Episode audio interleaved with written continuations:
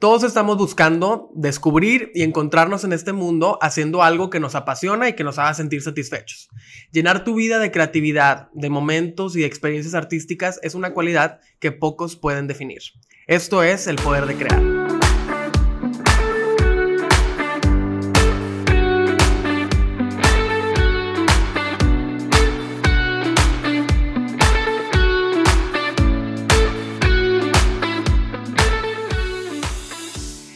Y bienvenidos a un episodio más del Poder de Crear. Yo soy Max, cofundador de UMI, una agencia creativa en la que creamos contenido con mucho corazón.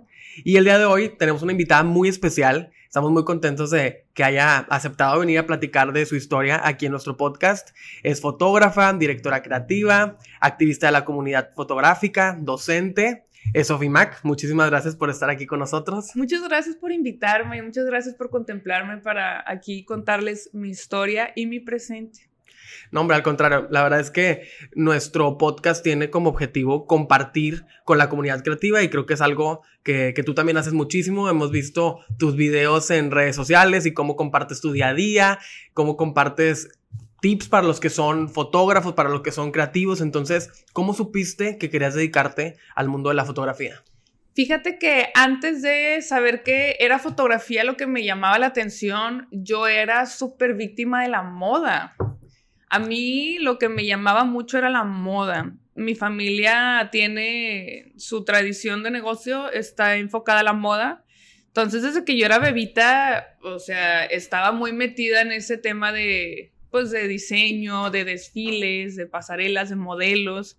Entonces yo siempre, siempre me sentí muy hipnotizada incluso con la belleza de la moda y fue poco a poco que entendí que no era tanto que yo quería crear y confeccionar moda, sino solamente trabajar alrededor de ella. O sea, de hecho yo como licencia soy, soy diseñadora de moda.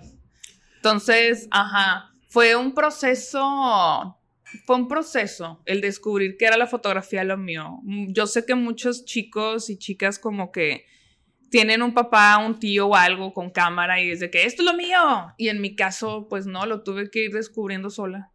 ¿Y en algún momento te planteaste como dedicarte a otra cosa en el proceso, además de, la parte de diseño de modas y, lo, lo encaminaste o fue como solamente algo o parte del proceso? Creo que sí lo encaminé sí lo encaminé. En aquel entonces, en aquellos entonces, en aquella época, todos salíamos siempre con una camarita chiquitita digital, porque pues era la manera en la que documentábamos nuestras salidas. Y yo me acuerdo que siempre traía una Lumix de Panasonic chiquita y cuando salía al cine, al centro comercial, a cosas mensas de adolescentes, siempre me llevaba mi camarita y yo era la que, a ver, ponte, acomódate esto y lo otro. Entonces, como que entendí que, oye, sí me gusta bastante, sobre todo también la parte de la dirección, de la composición.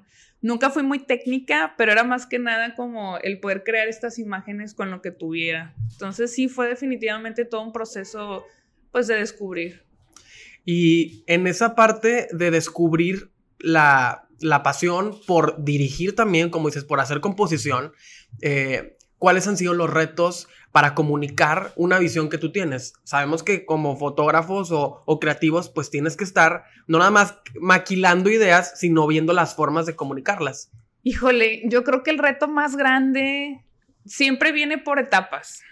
Yo creo que el reto más grande, sobre todo para las personas que van empezando, es que te crean, que te tengan la confianza de que esta visión sí la vas a poder llevar a cabo sobre todo muchas veces cuando estamos tratando de comunicar o de expresar un resultado intangible a base de referencias, a base de ejemplos, a un oído que no está entrenado tal vez en esta cuestión creativa o en esta cuestión visual.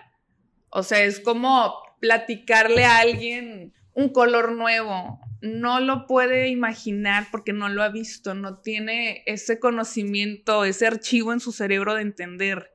Entonces, una visión para los creativos que van empezando es un reto porque necesitas ganarte la confianza o saber vender muy bien la idea a la persona que se la tengas que vender, que es a la persona que te va a pagar o que te va a apoyar, a colaborar, etc.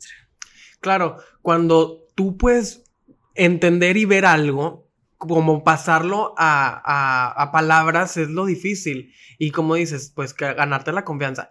¿Cómo ganaste tú esa confianza? ¿Cómo fue? ¿Qué, qué recomendaciones puedes dar?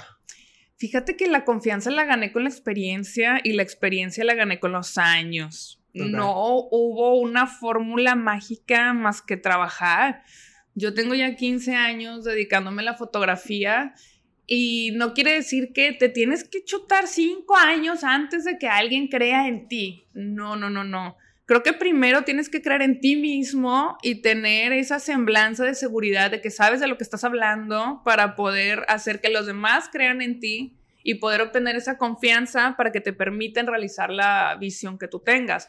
Porque una cosa es hacer algo tú solo con tus herramientas y otra cosa es cuando ya tienes que venderle esa visión a un cliente.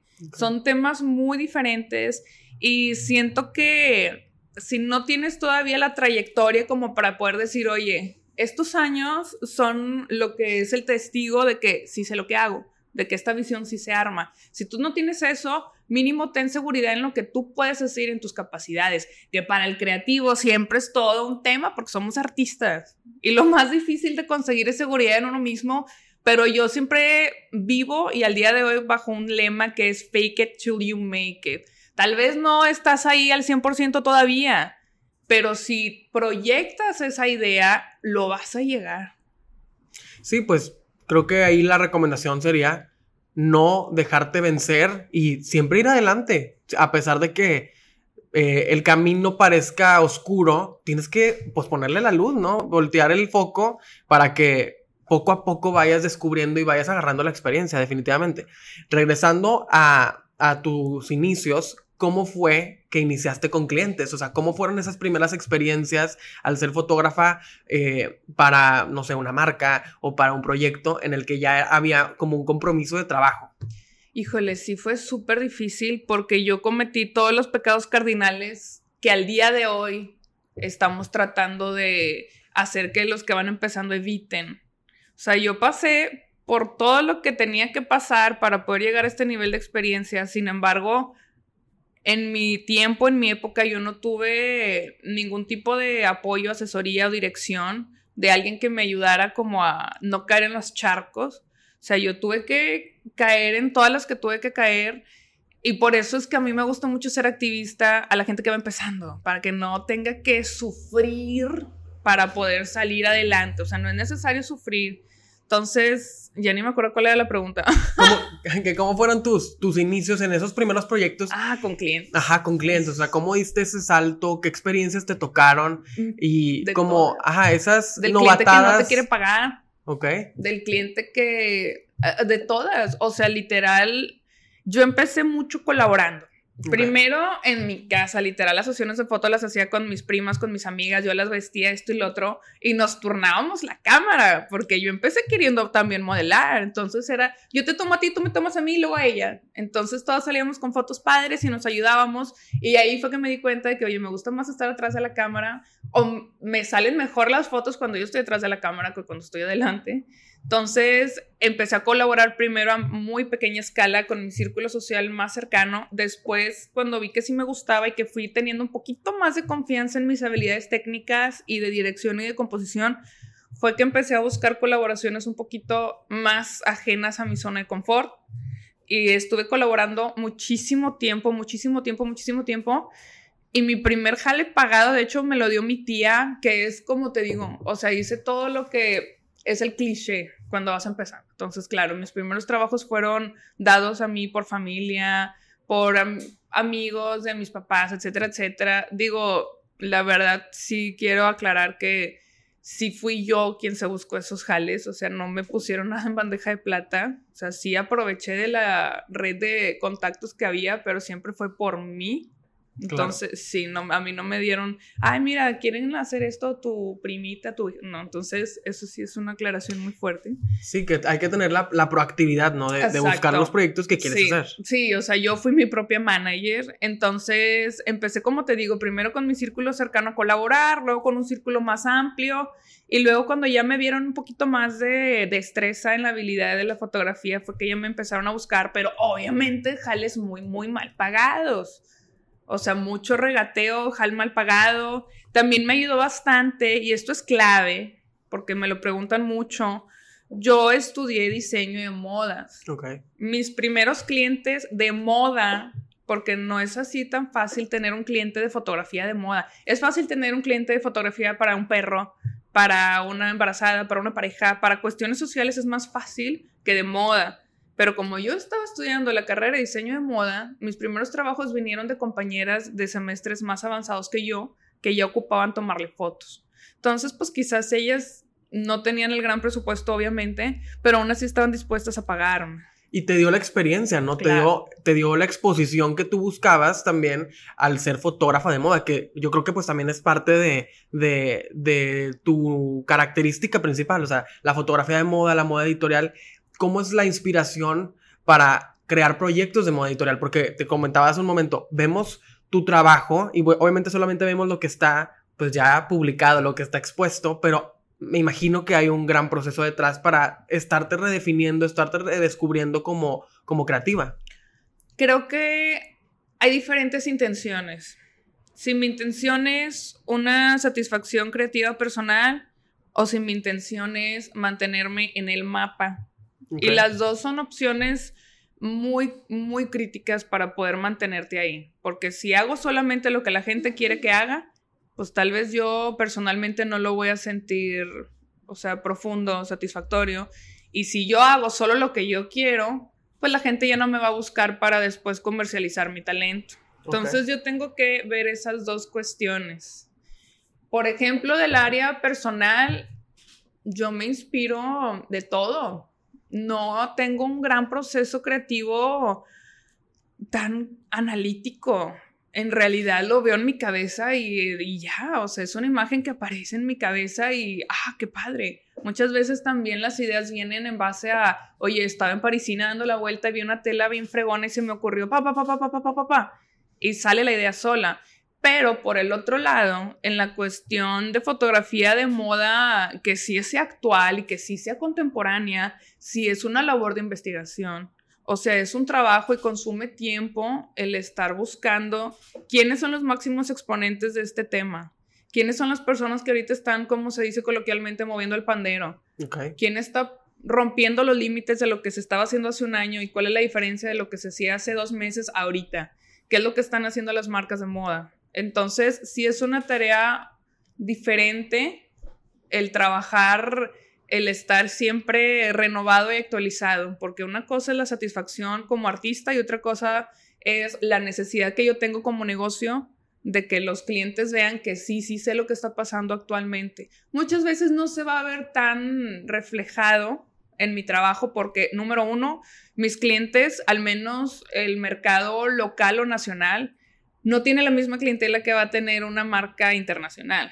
No tienen no, no, es lo mismo, no buscan lo mismo, no buscan consumir de la misma manera. Normalmente estamos un poquitito más rezagados, sobre todo a, nivel local. Y lo adaptas, obviamente. Lo adaptas a lo que la gente entienda, porque luego sacas fotos muy locas, las publicas y la gente no les entiende y lo considera como algo malo porque no les entiende. Y ahí es donde viene mi parte personal. Entonces yo también hago cositas que a mí me guste, aunque los demás no lo entiendan, pero es para yo sentirme aún enamorada de lo que está pasando.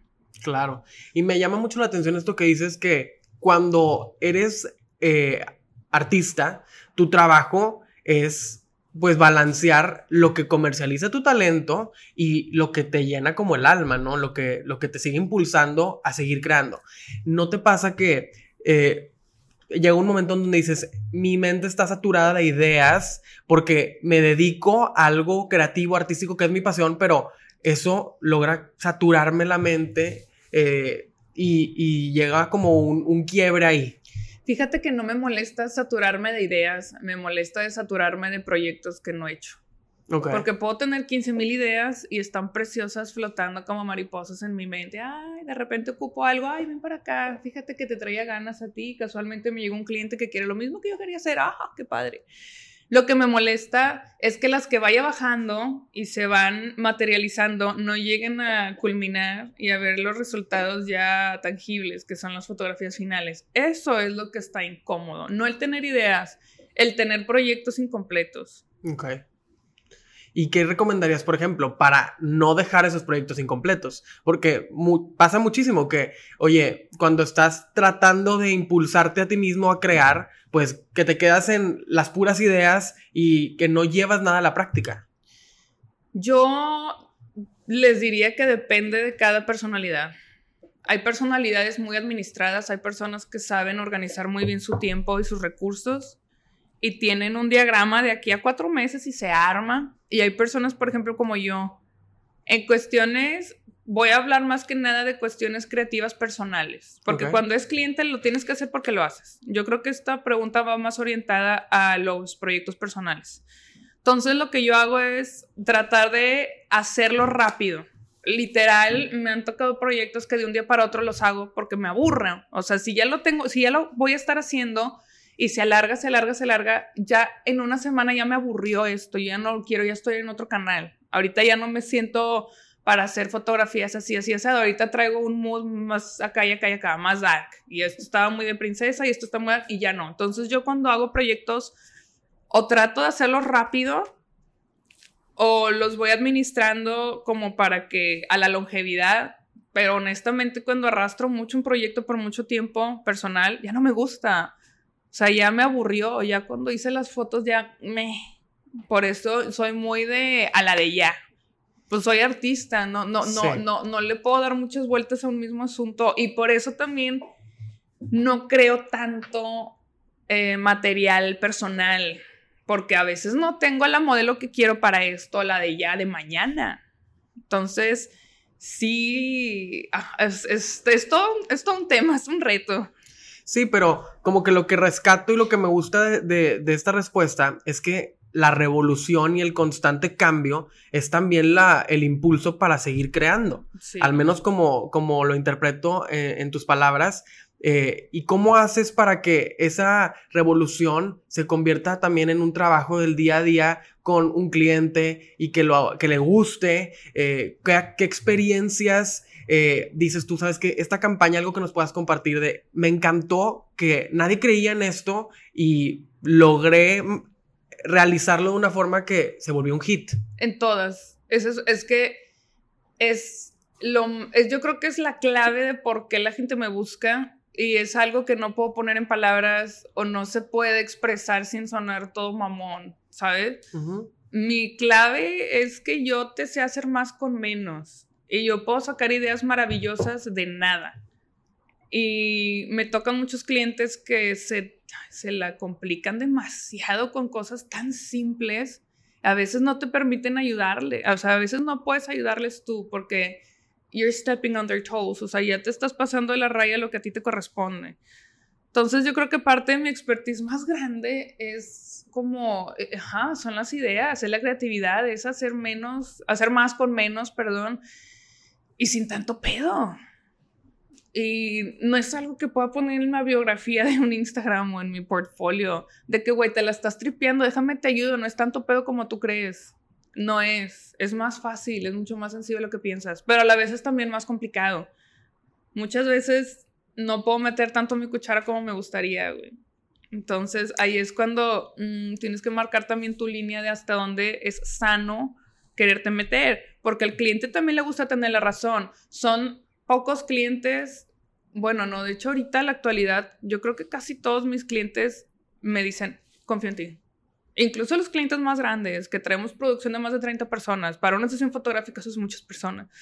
O sea, a mí yo ya estoy en un punto y que es ya un privilegio ganado de 15 años que traigo arrastrando, ya casi 16, que me digan, confío, confío en ti, porque ya saben que a veces la idea que traen y que le costó miles de pesos y un equipo de siete personas hacer, son cosas que llegan y se los hubiera hecho con nada.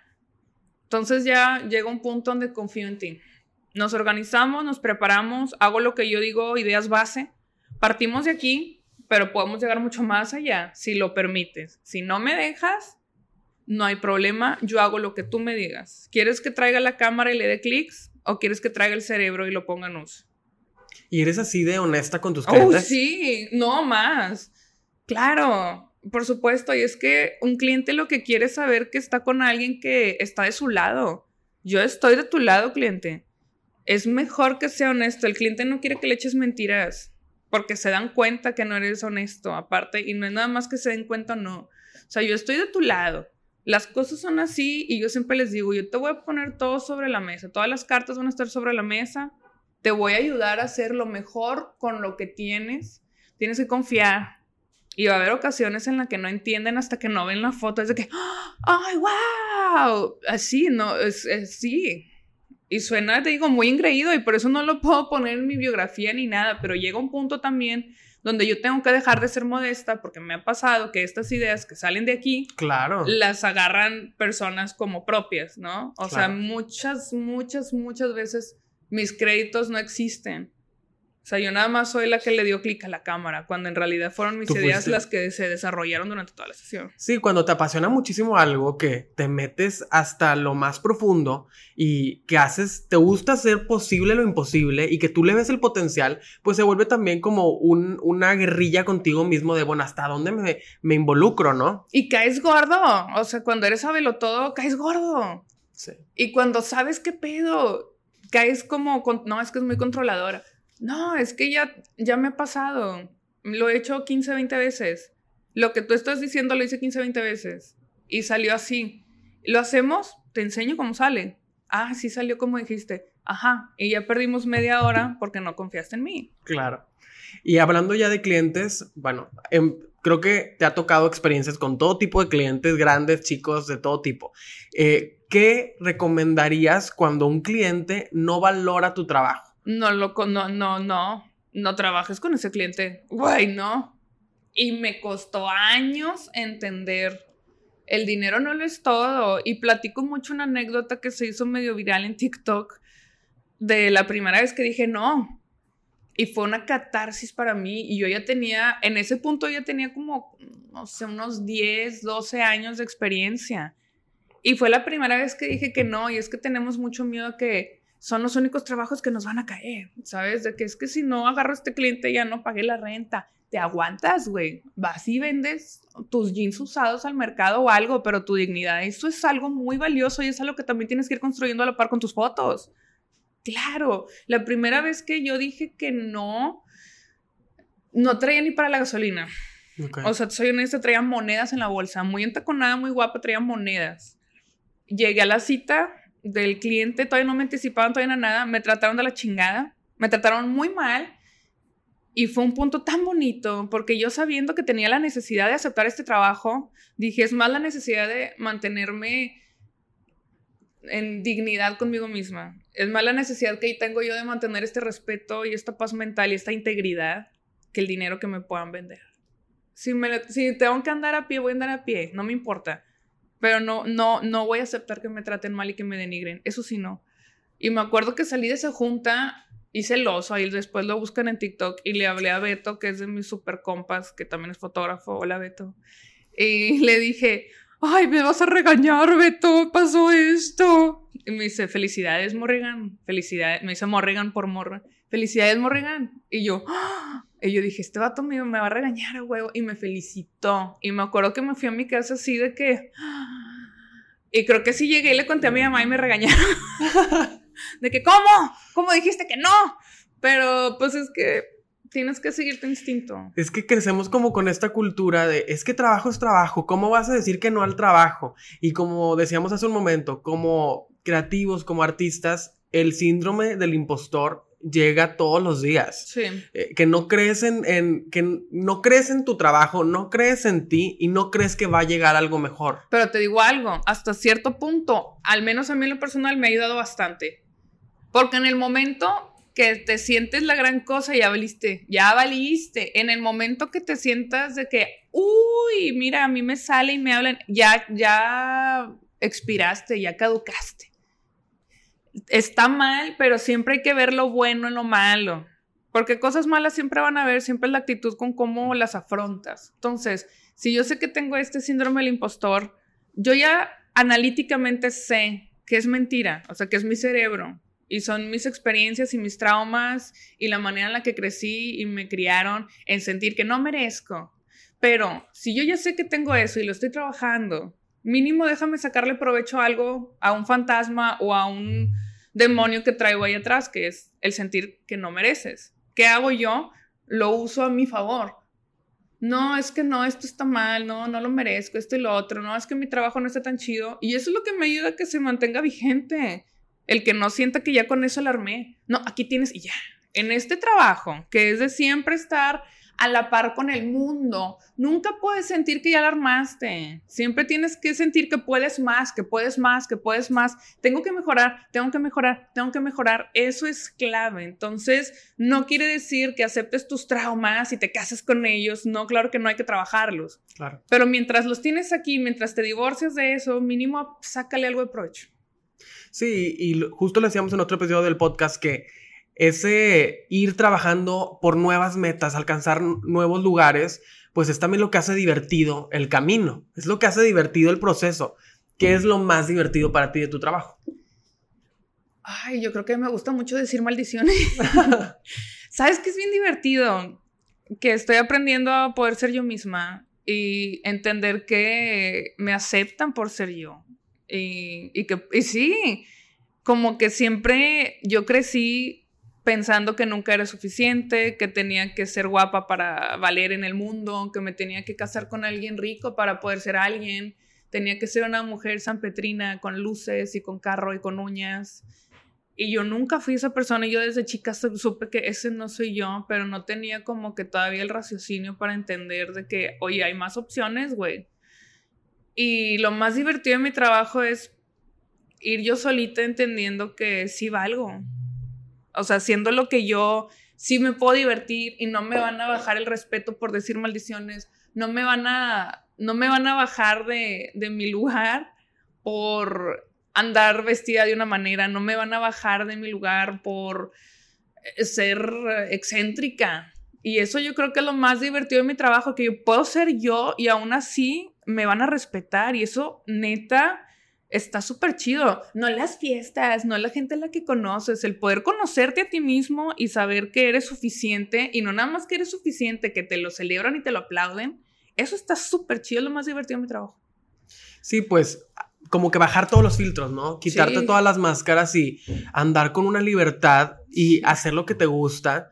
Te costó mucho tiempo. Yo sé que llevas una trayectoria casi 16 años, 15 años que, eh, en la que te has dedicado a la fotografía, a la dirección creativa, pero te costó como asimilarlo de estoy haciendo algo que realmente eh, es mi pasión y ya lo disfruto o hubieron partes en las que no lo disfrutabas y ya estabas como acostumbrada y trabajando de una forma tan rápida que ni te dabas cuenta lo que hacías. Yo llegué a detestar mi trabajo, lo detestaba ya porque ya era trabajo, ya no era la pasión. O sea, yo sí, claro, claro, te desenamoras, es normal yo duré desenamorada como 5, 6, 7 años.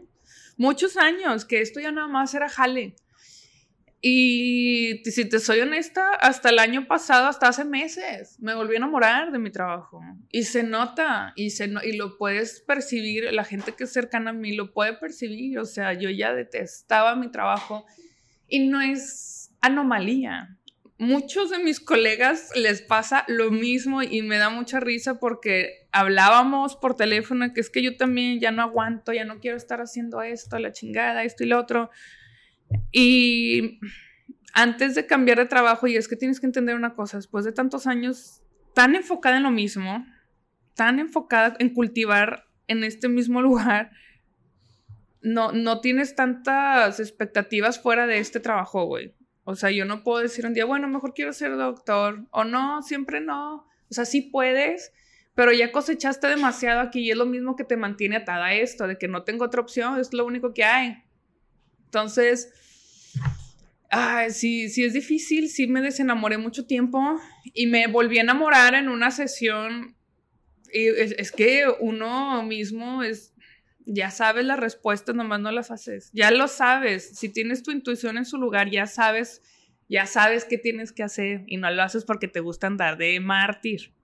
Yo ya sabía que necesitaba, ok, bueno, es que tengo que hacer una sesión para un cliente que me va a valer pito y que van y les voy a decir, me vale pito.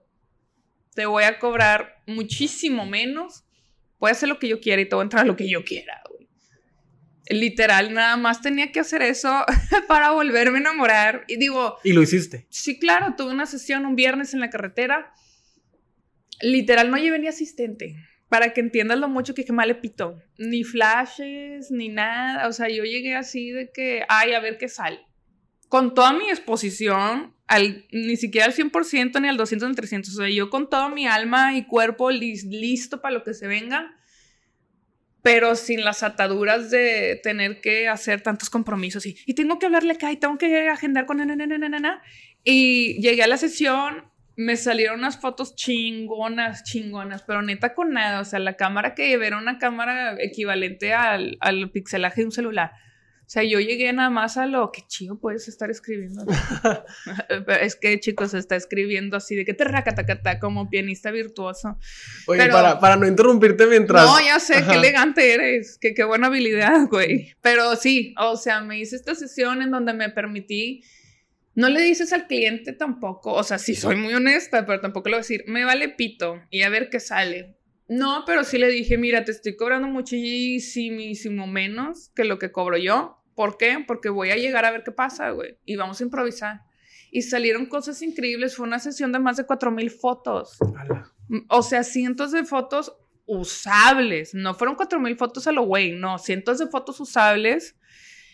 Eh, cuatro modelos. Este, literal, el novio de una de las modelos fue a ayudarme y le hizo ya su asistente. Y no tienes ni idea cómo disfruté esa sesión la disfruté tanto que me volví a enamorar y dije, güey, es que eso es lo que te falta, te falta que te valga madres, te importa mucho lo que haces y ya es contraproducente para ti y para tu cliente. Y, si nos puedes platicar, ¿cuál era el contexto de esa sesión? O sea... Eran joyas. Era de joyería. Eran de que es joyería, de que de piedras mexicanas, no artesanales porque tienen muchísimo diseño y todo, etcétera. Pero pues eran joyería, sea, eran Ajá. Y llevé hasta de mi ropa y todo. Llevé todo. Llevé en mi cajuela, en mi carrito, todo lo que cupo de bolas disco y telas. Y no sé, o sea, yo llevé todo para ver qué se me ocurría. O sea, yo me iba a divertir.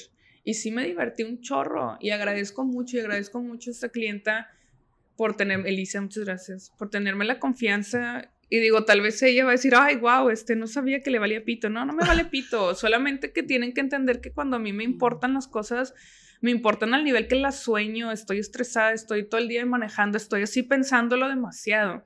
Para mí decirme vale madres es, estoy comprometida a un límite sano.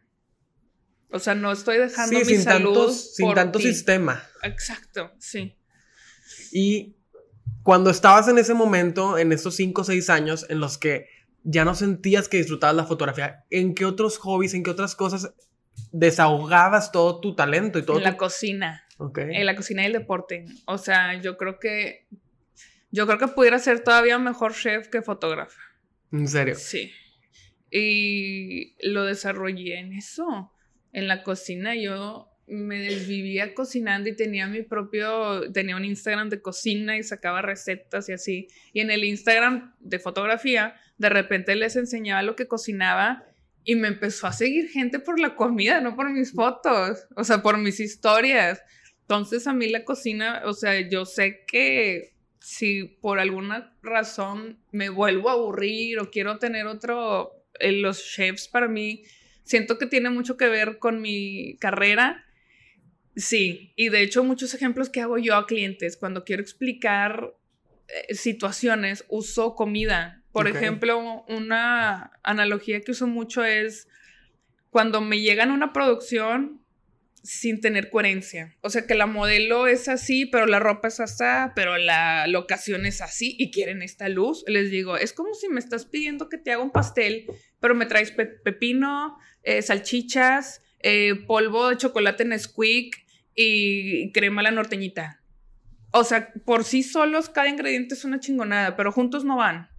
Entonces, yo, la, la comida fue algo que sí definitivamente me, me ayudó a mantenerme creativa con otro outlet, pero creativa. Y el deporte también. Yo soy muy deportista y estoy metida en la comunidad del deporte.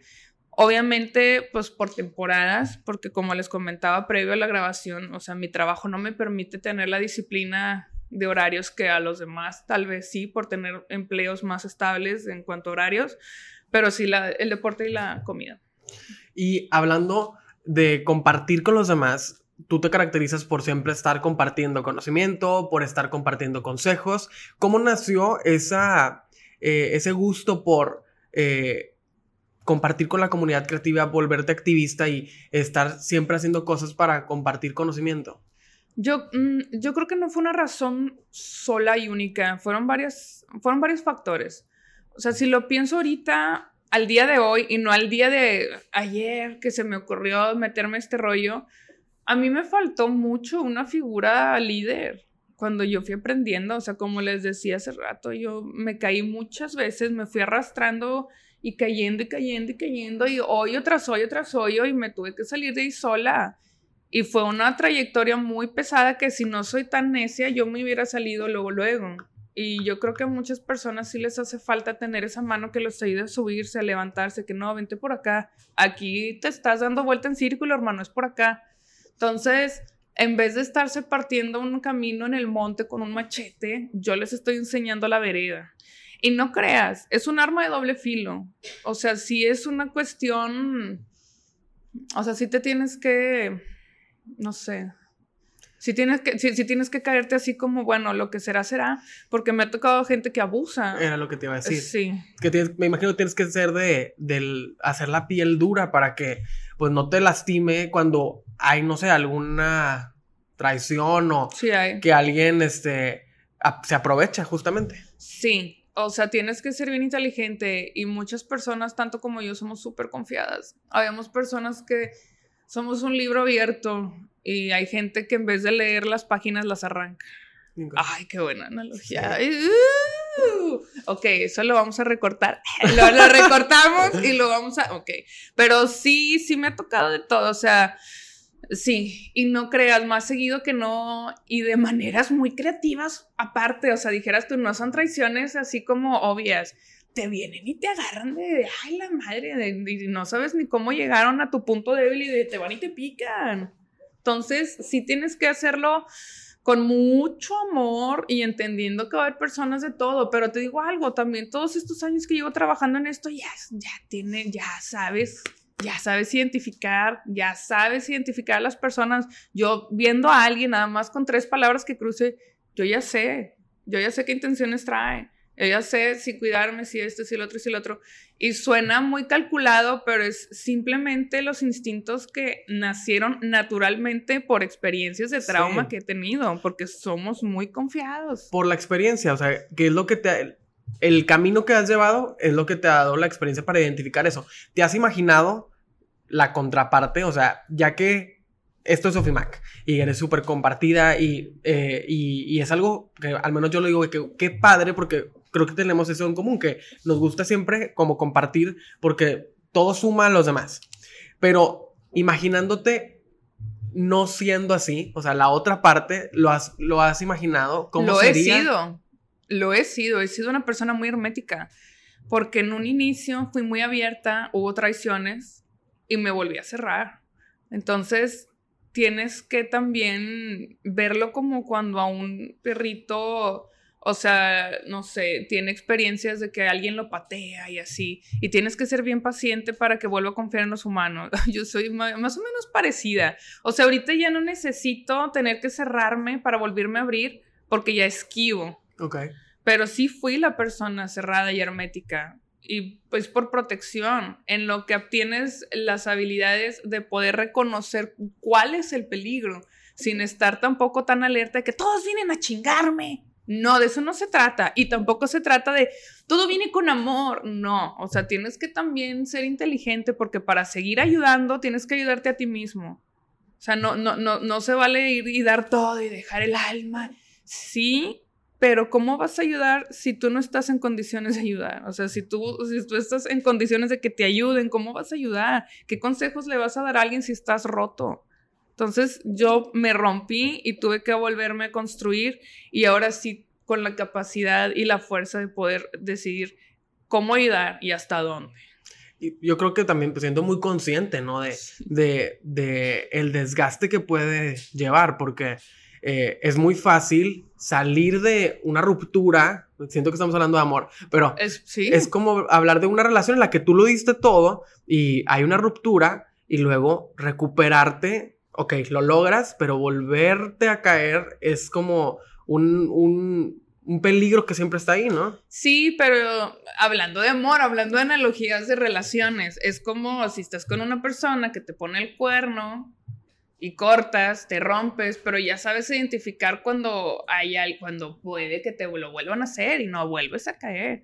O sea, es como dicen, no, este no, este es, iba a decir chancla que tiro no la vuelvo a recoger, pero no es ese. Ah, fool me once, shame on you, fool me twice, shame on me. O sea, si te, si te la vuelven a armar igual que antes, no aprendiste la lección y qué bueno que te volviste a caer, cabrón, porque tienes que aprender. Claro. O sea, hasta que lo aprendas. Y luego, en todo este eh, camino de compartir, ¿en qué momento llegas a ser docente? ¿En qué parte empiezas a dar clases? Y cuando das clases, tú lo sabrás que ahora sí, como que te vuelves un libro abierto, ¿no? Y más cuando impartes una clase de algo en lo que tú eres experta. Siento que es genética. No tengo nadie que sea maestro en mi familia, nadie. Pero tengo un papá que es, es, es que es parte de controlador y parte de experiencia. ¿Sabes? Tengo como que tuvimos una crianza en general en mi familia, sobre todo por parte de mi papá. Y todos mis primos, todos mis tíos, como que les enseñaron a ser personas con sentido común muy agudo. Entonces, tenemos ese don, pero esa maldición de saber que te la estás cagando. Pero tengo que encontrar la manera de amor de decirte que la estás cagando para que tú entiendas por tu propia cuenta y para no lastimarte y tampoco, pues sí, lastimar y quebrar tu, tu ego o tu, ajá, ¿sabes? Entonces, como que por genética tengo esta predisposición de querer ayudarle a la gente y hay quienes lo hacen porque se desesperan, pero yo, por ejemplo, siento que ya no es porque me desespero, porque ni siquiera conozco a la gente que me está escuchando, pero porque les tengo algo de empatía de que no, mira, hazlo así mejor. Entonces, número uno, viene en mi sangre el querer como ayudar a que las cosas se hagan bien para que no la caguen. Y no nada más para que no la caguen, pero pues porque yo la cagué y no quiero que tú la cagues. Y a mí me regañaron cuando la cagué. No quiero que te regañen cuando la cagues. Entonces, por parte es eso. Y pues yo creo que también yo llegué a un punto, porque llevo ocho años dando clases. Entonces yo creo que llegué a un punto donde dije, creo que estoy lista para compartir todo. Honestamente no tengo ni idea. Yo creo que me pidieron workshop. Yo creo que no fue idea mía. Normalmente me piden cosas y yo, ay, pues sí, pues igual y me animo. Y me animé y me di cuenta que sí tengo la manera de poder enseñarle a la gente, porque como yo aprendí a las malas, puedo saltarme todo el trámite académico de tener que, bueno, pero primero vamos a ver la teoría de por qué tenemos que hacer las cosas y de que no, te está fallando de aquí, ¿verdad? Sí, ah, pues es que le tienes que mover así, así asado. Entonces yo ya me puedo adelantar toda la fanfarronería de, de la academia y te vengo y te enseño lo que sé que te está cojeando ahorita. Claro, y creo que pues es algo que valoran mucho los alumnos, me imagino, de tener una maestra que les sabe enseñar con ejemplos claros y que se va a la práctica, porque pues yo creo que es algo que también pues va como llevando a la educación, ¿no? De que sea más práctico porque luego eh, están muy preparados o tienen mucha información, pero no saben qué hacer. Ah, claro. No, sí, definitivamente. Y yo también me pongo en un lado vulnerable y honesto en donde digo, y a mí me hace falta también el, el lado del trámite, a mí me hace falta el lado de la sofisticación de la academia. Y es algo que lo acepto, pero si yo ya tengo un fuerte que es en el lado práctico, es lo que te voy a venir a enseñar. Claro. Y de la mano con las clases también das workshops. Sí. Eh, me comentaste en un momento que te acercas a veces a empresas y, oye, tú tienes una empresa eh, que por tu giro necesitas fotografía y les compartes consejos tal cual eh, con, con el material que tienen. Voy a decir algo, pero mira bien, mamón. Pero entiendan que esto ya viene, ya me lo merezco, vato. Nunca me busco, yo nunca busco a nadie. Yo no me acerco a nadie. Se me acercan a mí. Y eso está chido también y eso me ayuda a aportar también valor a lo que hago porque yo soy malísima para, mírate, ¿te gusta este bote de agua? ¿Qué te parece si te lo vendo? Y si te llevas 10, te lo vendo más barato. Más bien yo lo tengo aquí y alguien quiere y lo viene y lo compra. Entonces, sí, la verdad es que no me he tenido que acercar tanto a la gente y siento que es parte de por qué entiendo el valor de lo que tengo. Y si te gusta y si no, no hay pedo. O sea, tú eres el que viene, tú eres el que estás interesado. Y por eso también quizás tengo la, la, valentía o como le quieras llamar a ustedes, la osadía o también puede ser algo mamón de decirte, mira, ¿quieres esto? Ok, nomás que te va.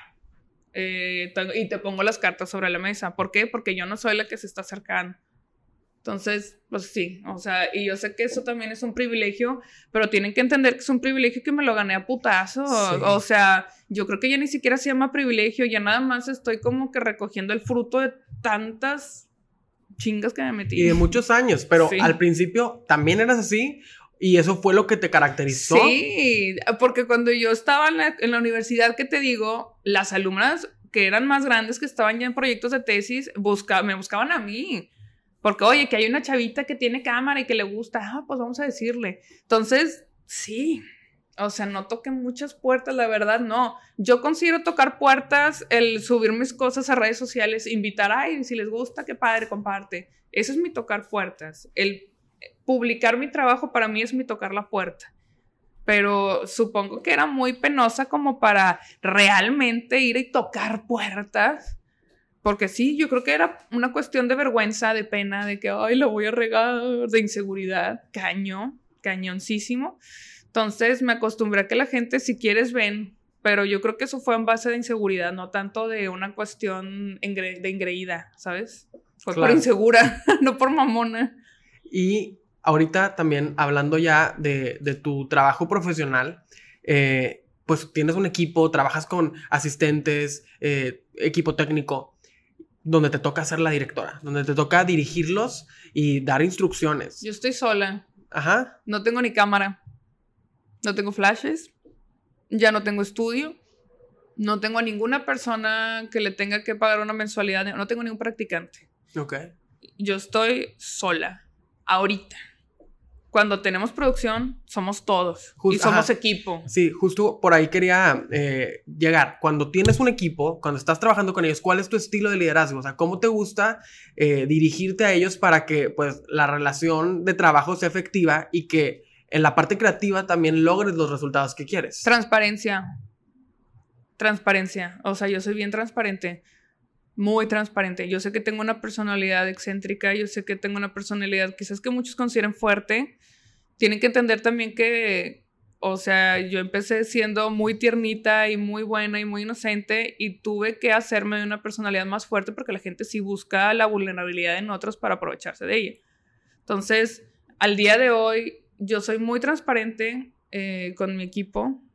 También les digo, yo quiero cerebros, no, no manos. Quiero cerebros, no manos pero sí les pido que tengan también una línea de respeto porque me ha tocado y por eso también ahorita cuido a quien invito a mis proyectos de cliente. Me tocaba antes que era quien ven, que, que, venga quien quiera asistir. Sí, claro, huevo, fiesta. Bueno, no fiesta, pero sí, quien quiera es bienvenido a venir a, asistir. Y me tocaba gente que iba casi creo que con la libreta en mano, así de que, ¿y cómo le haces? ¿Y por qué? Y me cuestionaba absolutamente todo también, por ejemplo, no me gusta cuando, o sea, me gustan cerebros, pero me gusta que entiendan que, pues, la de las ideas soy yo. Respeto también. Eso es un respeto cabrón, sí, porque muchas veces, híjole, y nunca hay manera bonita de decirlo. Pero la neta, muchas veces me dicen ideas que yo ya la pensé hace, hace 40 minutos. La pensé así como pensé otras siete cosas, güey, y vi la ecuación en mi cabeza y supe por qué no iba a funcionar. Entonces yo nada más les doy las gracias porque no les voy a decir, sí, ya sé que no, o sea, sí, ya sé y no. Entonces, es, o sea, tienen que entender también que soy transparente y no tengo malas intenciones, pero mi modo de comunicar es muy directo. Tengo algo también, o sea, me complica un poquito como la cuestión social.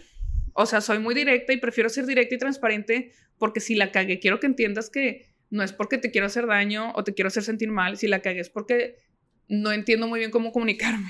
Sí, y que no es personal, porque al final, aunque el trabajo se vuelve, y mucha gente insiste en que el trabajo sí es personal, porque es algo en lo que estás involucrado todo el tiempo, cuando son decisiones de trabajo y cuando es un, proyecto, no es personal, es, es. es algo que cuesta mucho aprender. Bueno, no es, en teoría, hasta que sí es. Porque hay gente que sí se lo toma bien personal y yo fui una de esas personas que todo te lo tomabas a personal, no me quieren pagar, ay, es que les caigo mal, de que no, no, no te están pagando, ay, es que me he visto mal y no me quieren pagar porque pues creen que no tengo gastos. Y o sea, sí te lo tomas a personal hasta que aprendes que no, güey, pero te lo tienes que tatuar en el cerebro, no es personal. Tal vez del lado del agresor o del otro lado del cuento, o sea, la otra persona con su historia, Tal vez de ese lado sí es personal, pero de aquí no es personal. Sí, o sea, no, porque cuando lo tomas personal, te desgastas muchísimo. Sí, no. Y se vuelve, nunca acabas, o sea, no, no acabas. tienes que eh, como que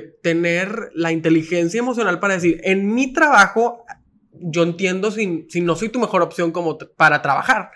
Claro. Exacto, y con mis asistentes, porque tengo así como que las personas de confianza, y sí soy de que sabes que para este no te invité porque eres más chida para esto, o sea, ¿sabes? Entonces como que... Que ahí es donde funciona la honestidad. Ah, súper. No, y ya me conocen y saben que soy muy transparente, o sea, les puedo decir cuánto nos está pagando el cliente, cuánto me estoy metiendo, en dónde, quiénes son mis contactos de, o sea, de proveedores, etcétera, etcétera.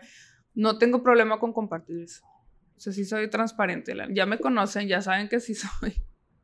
Sí, y pues esa es la forma en que has construido pues tu trabajo, tu carrera. Y ahorita eh, nos comentabas que llegaste a un punto en donde quisiste dejarlo todo. Ya eh, como que te, liberaste de tu estudio, no tienes un, equipo establecido. ¿Qué fue eh, el detonante para llegar a eso? Yo creo que ya estaba harta de lo mismo. Yo estaba harta de tener la misma ecuación y el mismo resultado y no estar, no, no, no estaba contenta, no estaba a gusto. O sea, entendí que para estar a gusto iba a tener que estar mucho más incómoda, pero eventualmente volver a estar a gusto. O sea, es como cuando estás en la alberca y ya está calientita el agua, pero pues ya tienes un rato, así que ya no está tan calientita, ya se empezó a hacer frío y ya quieres irte así como que a bañar con agua calentita, pero vas a tener que salirte de la alberca, pasar frío, agarrar una toalla e irte así de que y a bañarte. Entonces, yo me quedé muchísimo más tiempo en la alberca así de que, ay, tengo frío, pero me da mucho más frío salir al aire y caminar por el clima. Y, o sea, ¿se entiende? Más o menos. Sí, sí, sí. Me quedé mucho tiempo yo así, ya traías de cuenta que los dedos hechos pasita de tanto estar así en el agua.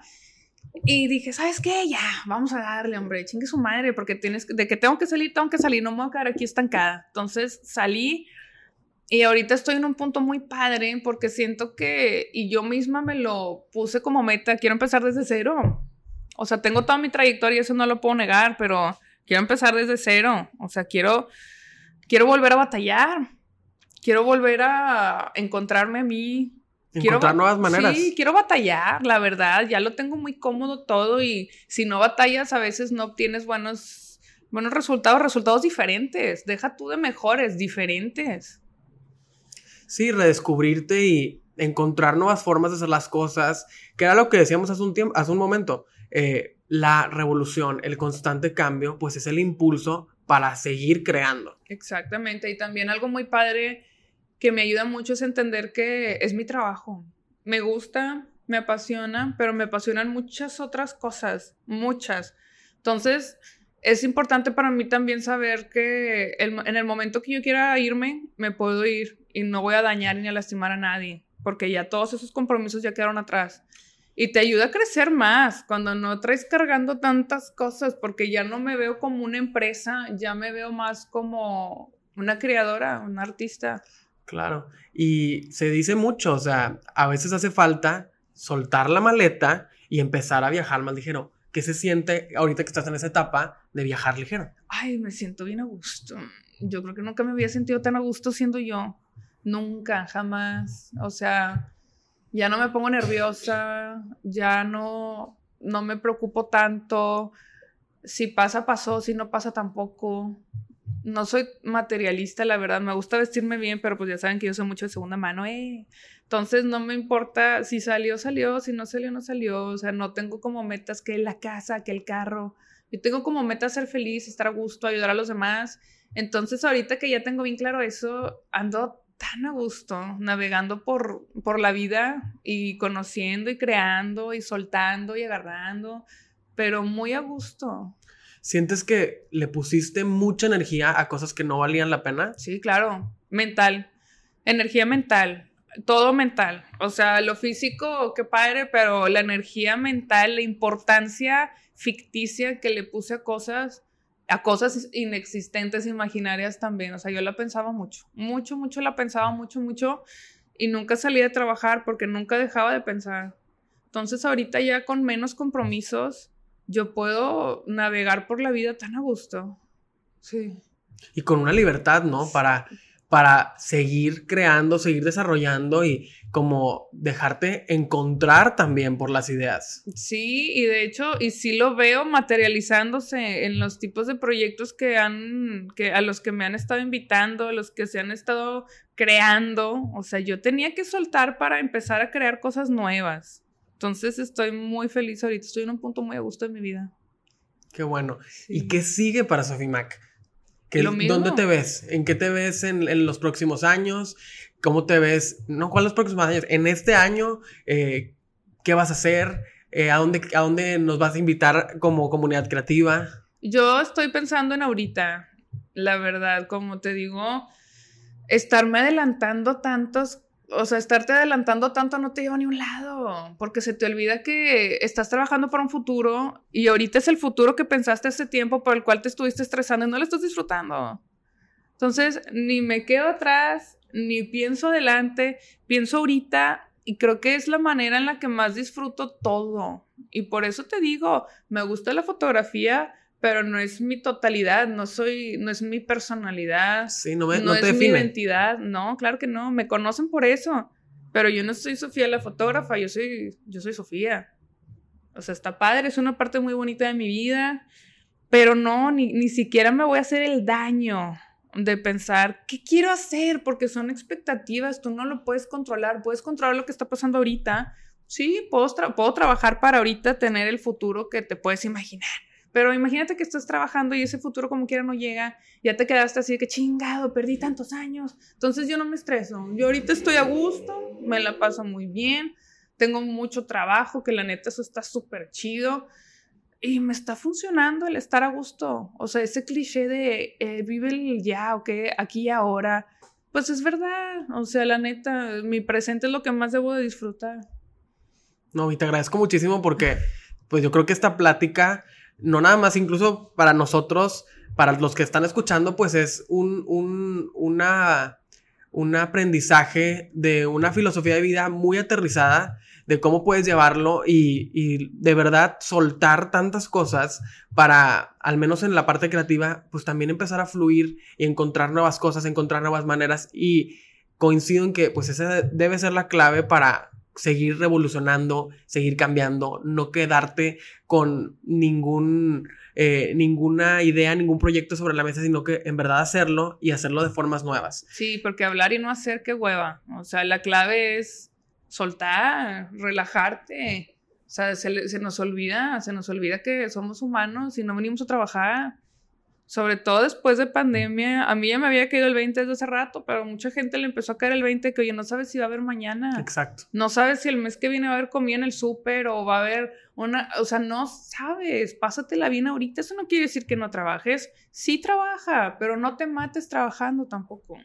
Sí, y algo que, que siempre decimos, que el trabajo no te define, tu carrera no te define, es tu actividad profesional, pero pues tú eres muchísimas más cosas y que a veces las dejas de lado y llega un momento que a lo mejor te, te, pasó de ya no sé ni quién soy y quiero encontrarme otra vez. Sí, claro, imagínate que te defina tu trabajo y te quedas sin trabajo, ¿quién eres? Exacto. No, no, no, siempre tienes que estar apostando por ti mismo y por tu crecimiento, por mejorar como persona y ver cómo puedes ayudar a los demás a mejorar sus personas también. Entonces, sí, tienes que disfrutar, es que la gente no entiende disfrutar, o sea, disfrutar de verdad a veces vas a tener que quedar mal con personas, yo aprendí a quedar mal con gente, porque o quedo mal contigo o quedo mal conmigo, y la neta, pues creo que mejor quedo mal contigo, porque me ando trabajando y ando mejorándome y ando buscando una mejor vida, una mejor paz conmigo misma, entonces aprendí a quedar muy mal. Y no creas, no ando quedando mal de que en mis compromisos laborales, pero sí quedar mal de expectativas ajenas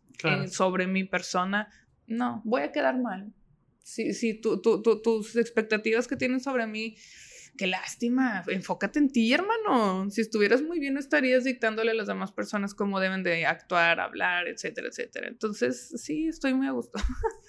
Qué padre, ¿no? Y te agradecemos muchísimo por acompañarnos, por compartir no solamente tu historia, compartir tu trayectoria, compartir tu filosofía de vida y cómo eso ha ido cambiando también en tu desarrollo profesional. La verdad es que estamos muy, muy contentos de que hayas venido al podcast. Siempre cerramos con esta pregunta eh, en la que buscamos que nos digas cuál crees que es tu poder.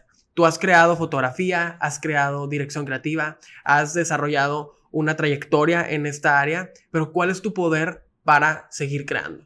Mi poder para seguir creando creo que es el poder de no tomarme tan en serio. Ese es un superpoder el no tomarte tan en serio y es tan difícil y no todo el mundo lo tiene. Y eso te va a ayudar a el no tomarte tan en serio. Sí, es que hay mucho poder atrás de eso y tienes que como que darle 14 vueltas, pero el no tomarte tan en serio es clave. Y, y me encanta, me encanta ese, ese consejo para cerrar, porque definitivamente detrás de no tomarte tan en serio, vienen un, se, como que se desencadenan un chorro de cosas que descubres de ti y que te vuelven más poderoso en lo que tú haces. Entonces te agradecemos mucho por estar con nosotros aquí en el podcast. ¿Algo más que quieras agregar? Tus redes sociales, por favor, para que los que no te siguen puedan ir a seguirte y conocer tu trabajo. Ok, les voy a dejar las redes sociales espero que las escriban porque les, van a salir mal. Si me tratas de buscar por lo que te dicten, no te va a salir. Hasta mis amigos me tienen mal en el celular. Mis propios mejores amigos me tienen escritos mal. Y aquí también las preguntas había por ahí unos. Entonces, sígueme en las redes sociales que te van a dejar aquí. Yo soy Sophie Mac y muchas gracias, Umi. No, hombre, al contrario. Muchísimas gracias por estar en el poder de crear y nos escuchamos y nos vemos en el próximo episodio.